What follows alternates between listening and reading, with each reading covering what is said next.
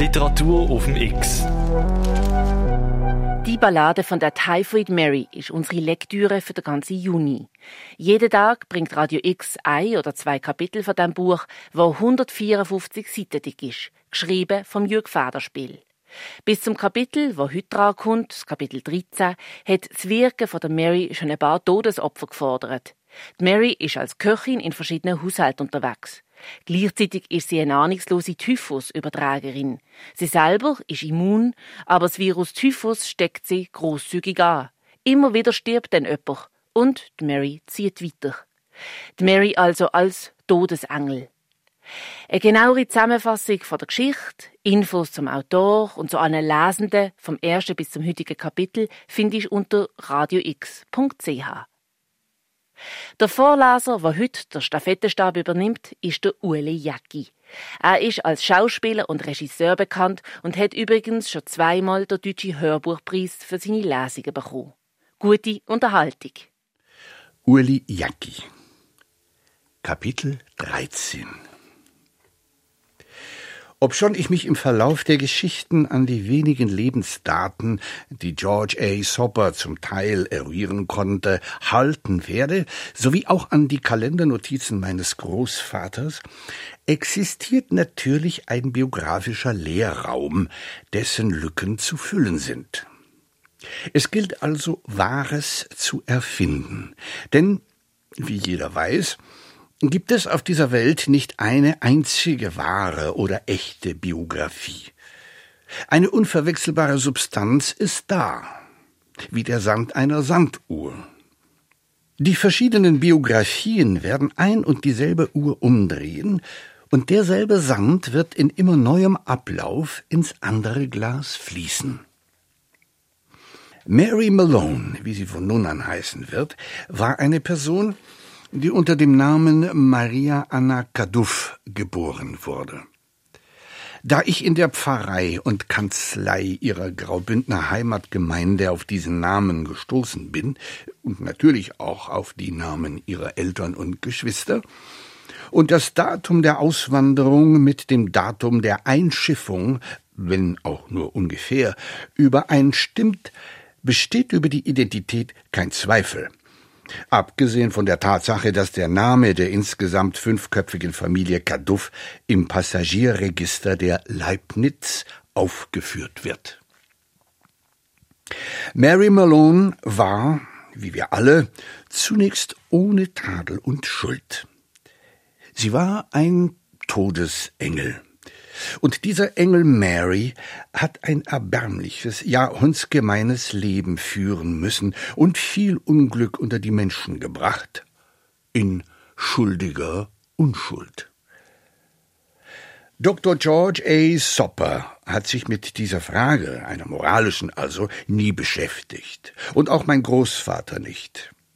Beide waren, wie gesagt, nur am medizinischen Phänomen dieser Frau interessiert, der wohl berühmtesten Typhusüberträgerin aller Zeiten, die im Volksmund unter dem Namen Typhoid Mary bekannt geworden ist. Durch ihre wahrhaft unglückliche Berufswahl eine von nichts und niemandem unterdrückbare Leidenschaft fürs Kochen, war ihre Wirkung so verheerend, dass schon die meisten Zeitgenossen sie für eine Erfindung hielten, ähnlich dem späteren militärischen Monster Kilroy. Die Typhoid Mary ist keine Erfindung. Die Opfer, die ihr George A. Sopper nachweisen konnte, wurden in echte Särge gelegt, begraben und oft ehrlich beweint. Wie viele es genau waren, ist schwer zu sagen. Sopper deutete das selber an. Denn wer kann die Verästelungen einer Epidemie ausfindig machen? Typhus, griechisch Nebel, war und ist eine spezifisch menschliche Infektionskrankheit, die heute dank der Antibiotika nur noch in zwei bis drei Prozent der gesamten Fälle zum Tode führt. Die Sterblichkeitsziffer Mortalität, sagen die Mediziner, aber lag vor hundert und mehr Jahren weit höher. Erreger ist das 1880 zuerst von Ebert and Gefke beschriebene Typhusbakterium Salmonella typhi, das meist durch verunreinigte Nahrungsmittel oder Trinkwasser übertragen wird und dies eher auf junge als auf alte Menschen. Der Typhus bricht ein bis drei Wochen nach der Ansteckung aus. Kopf- und Gliederschmerzen, Bewusstseinstrübung, Nasenbluten, Frösteln und Fieberanstieg, der von Tag zu Tag staffelartig verläuft. Das Fieber bleibt dann bei zunehmendem Krankheitsgefühl gleichmäßig hoch um 40 Grad. Der Leib ist aufgetrieben, die Milz deutlich fühlbar, der Stuhl zunächst meist angehalten, die Schleimhäute ausgetrocknet, die Lymphfollikel des Darms zerfallen geschwürig und später kann es zu Durchfall mit wässerigem Erbsensuppenstuhl, schließlich auch zu Darmblutung oder Darmdurchbruch mit Bauchfellentzündung kommen. Das infizierte Individuum scheidet in seinen Fäkalien Millionen lebensfähiger Typhusbazillen aus, welche gewöhnlich die Ursache der Ansteckung durch Getränke und Esswaren darstellen häufig auch übertragen durch Fliegen und andere Insekten. Ist es ein Gleichnis, wenn man feststellt, dass die Fliege nicht typhuskrank wird? Mary selbst erkrankte nie an Typhus. Die Krankheit wurde in ihr nicht virulent. Sie war Trägerin und somit Überträgerin von Typhus, doch von Typhusträgern hatte die medizinische Wissenschaft noch keine Ahnung. Immerhin in Deutschland war ein gewisser Robert Koch der Sache auf der Spur.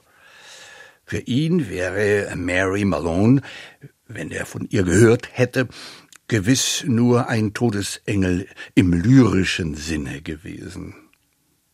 Und wie steht es mit mir? Der Tod ist der gehasste Nachbar jedes Arztes.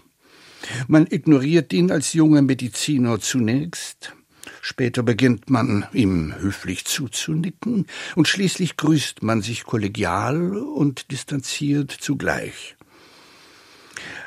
Als Kinderarzt habe ich, wie man sich unschwer vorstellen kann, diesen nicht zu übersehenden Nachbarn mit Abscheu betrachtet, von unten bis oben, von der knöchernen Ferse bis zur Spitze seiner Sense, und mich dabei gefragt, warum ich nicht Gerontologe geworden bin. Bis heute aber, ich bin noch nicht sehr alt, 58 Jahre wie erwähnt, habe ich es noch nicht bereut. Meine eigene Krankheit hat auch mit dem Alter nichts zu schaffen. Der Nachbar, von dem ich gesprochen habe, wird in den nächsten Monaten oder Wochen plötzlich stehen bleiben und auf höchst unamerikanische Weise den Hut lüften. Der Leser wird mir nach dieser Zwischenbemerkung eher verzeihen, wenn ich mir für Sterben und Tod eine nicht von sonderlicher Ehrfurcht erfüllte Darstellungsweise erlaube. Meine Ehrfurcht gilt noch immer dem Leben selber. X. Die Ehrfurcht vor dem Leben selber. Das ist Schlusswort im Kapitel 13 in der Ballade von der Typhoid Mary vom Jürg Federspiel. Und mit der Ehrfurcht vor dem Leben geht's morgen weiter.